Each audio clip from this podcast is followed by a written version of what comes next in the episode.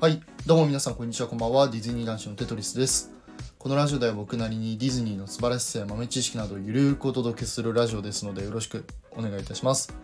もしよろしければ番組のいいねやフォローのほどよろしくお願いいたしますで、大変励みになります。はい。ということで、えーまず本題に入る前にですね、えー僕、基本いつもあのスタンド FM というアプリの方で、えー収録を行ってるんですがあのポッドキャストの方でもですね、えーたくさんの方が、えー聞いてくださって本当にありがとうございます。でその時に、あのー一部の方からあのメッセージとかをちょっといただくんですけどまあそのメッセージに関してはあの反映することはできないのかな？ちょっとよくわかんないけどあの反映することはできないんですけどあのいつもですねしっかり、えコメントとかあのメッセージ、え読ませていただいておりますので本当にありがとうございます。はい。引き続きあの何かあればですね、えーこんなお話をしてほしいとかあの、まあ、そういう意見とかがあればぜひコメント待ってます。よろしくお願いします。はい。ということで早速本題に行きましょう。はい。えーまあ、前々回ぐらいにちょっとお話ししたかもしれないんですが、えー東京にマーベルのアトラクションができるのか問題パート2はい。ということで、まあ、今回これについてまたちょっとゆるっとお話ししていこうかなと思いますが、まあ、今回はねちょっとサクッと終わると思います。はい。で、えーまあ、ぜひですねまだその収録聞いてない方いらっしゃったら僕の前々回ぐらいかなに、えーこれについてちょっとお話ししてる内容がありますので、はい、ぜひそちらの方も聞いていただけたらいいかなと思うんですが、まあ、あの簡単に、えー説明すると、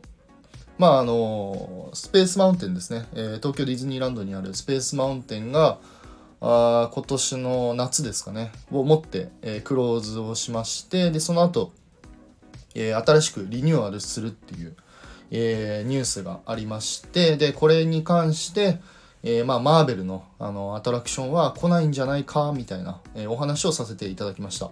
まあ、その理由としては、まあ、僕個人的な、まあ、意見というか考察にはなるんですけど、まああのテーマ性に合ってないんじゃないかっていうところがあって、まあ、マーベルのアトラクションは来ないんじゃないかっていうお話を、えーさせていただきました。で今回、まあ、これについてまた新しい情報という、まあ、ちょっと前にはなるんですけど、えーそれにちょっと付属してお話をしたらいいなと思っております、えーというのがですね皆さん、えー東京ディズニーランドの公式ホームページの方に、えーこのスペースマウンテンのですねイベントの、まあ、スペシャルサイトみたいなのがあのあります。あの URL 貼っときますのでぜひ、えー見ていただきたいなと思うんですが、まあ、それがですね、えースペシャルイベントセブセレブレティセ 滑舌セレブレーティングスペシャルマウン。えやばいね。セレブレーティングスペースマウンテンザ・ファイナル・イグニッションという、えーサイトがございます。はい。でまあこれはですねすごい面白いんでぜひ皆さん見ていただきたいなと思うんですけどまああのまあ要はスペースマウンテンの、えーちょっとしたストーリーであったりとかあまあなんだろうな。まあ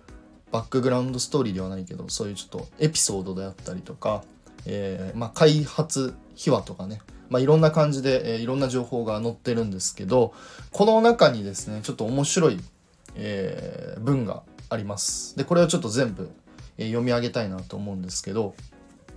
えーフューチャー未来はこれからも続いていく。え2027年に7年には現在のスペースマウンテンおよび、え周辺環境が一新し新たなスペースマウンテンが開業予定です。現在のジェットコースタータイプの屋内型アトラクションという形態はそのままに新しい性能や特殊効果が加わることで今まで以上にスリルと興奮に満ちた宇宙旅行をお楽しみいただけますこれまでたくさんのゲストに親しまれたスペースマウンテンのさらなる進化にもぜひご期待くださいという、はい。これを聞いて、えーまあ、察しか、察した方もいらっしゃるかなと思います。はい。えースペースマウンテンそのままです。はい。ということで、結論出ましたね。はい。おそらく、スペースマウンテンの、えーそのストーリーというかあ大まかな内容っていうのは変わらないと思います。はい。これ見る限り。まあ、ただあ新しい性能とか特殊効果っていうふうに書いていますので、まあ、前回もちょっとお話ししたんですけどおそらくちょっと映像が流れたりとか、まあ、ちょっとライトとかね、えー、ライティング要素が加わったりとか、えー、この前ちょっとあのとある方とちょっとお話しした時はあの例えばスタートダッシュタイプって言えばいいんですか？一番最初に初速で加速してそこからこうジェットコースター始まるみたいなうんと今のスペースマウンテンって上にカタカタカタカタって上がってからそこからこうギュンって下に降りるじゃないですか。まあ、そうじゃなくて例えばあの、えー、なんだろうな富士急とかにもありますしあとガーディアンズのアトラクションとかもそうなんですけど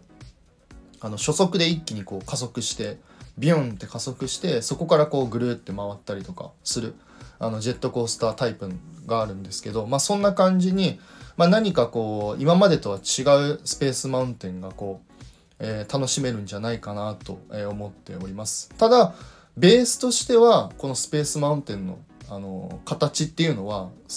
そんなに変わんないんじゃないかなって僕は思っています。でこのスペシャルサイト見る限りあのまあ、東京ディズニーランドというかオリエンタルランドはこの、えー、ティモローランドおよびスペースマウンテンに、まあ、かなり思い入れが強いんじゃないかなと思っててあのまあアトラクション自体とかもそうなんですけどやっぱこのスペースマウンテンのあの形って言えばいいんですか？ちょっと外観？あのちょっと近未来な要素を含んだようなあのスペースマウンテンの形があるじゃないですか。やっぱこれはあのオリエンタルランドはやっぱ残していきたいんじゃないかなって僕も思っています。うん。やっぱ僕もそうですね。あの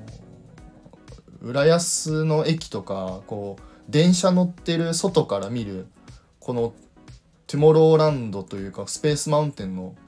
この建物の形見るだけでもやっぱワクワクするんですよね。特に夜とかね。夜のあのさライティングされたちょっと紫とか青とかさそんな感じにこうカラフルになるスペースマウンテンってやっぱ超燃えるじゃん。燃えるじゃんって言い方あれなんですけどまあすごいやっぱ僕もあれ見てすごい興奮するんでこれがやっぱなくなるのはやっぱ悲しいですしやっぱそのマーベルのもちろんアトラクション来てほしいっていうのはやっぱ面白いかなと思うんですけどやっぱこのスペースマウンテンっていうなんだろうな宇宙旅行じゃないけど宇宙旅行なのかなうんをモチーフにしたアトラクションがあやべえ何言いたいかちょっとよくわかんないねごめんなさい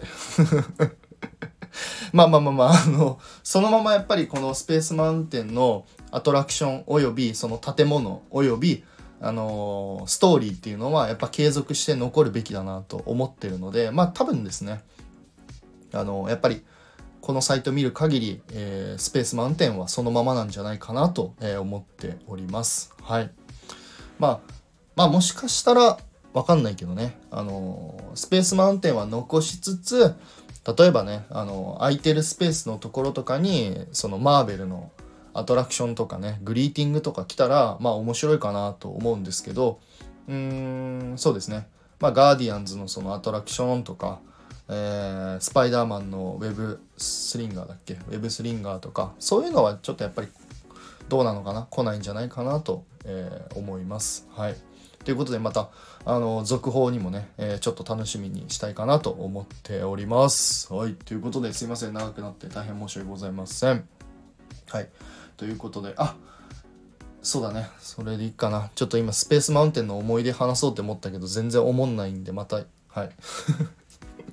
やめます。はい。ということで、皆さん、えいつも聞いていただき、本当にありがとうございます。えもし何かあれば、コメント、レターのほどお待ちしておりますので、よろしくお願いいたします。はい。ということで、それではまた次回の配信でお会いいたしましょう。テトリスでした。バイバイ。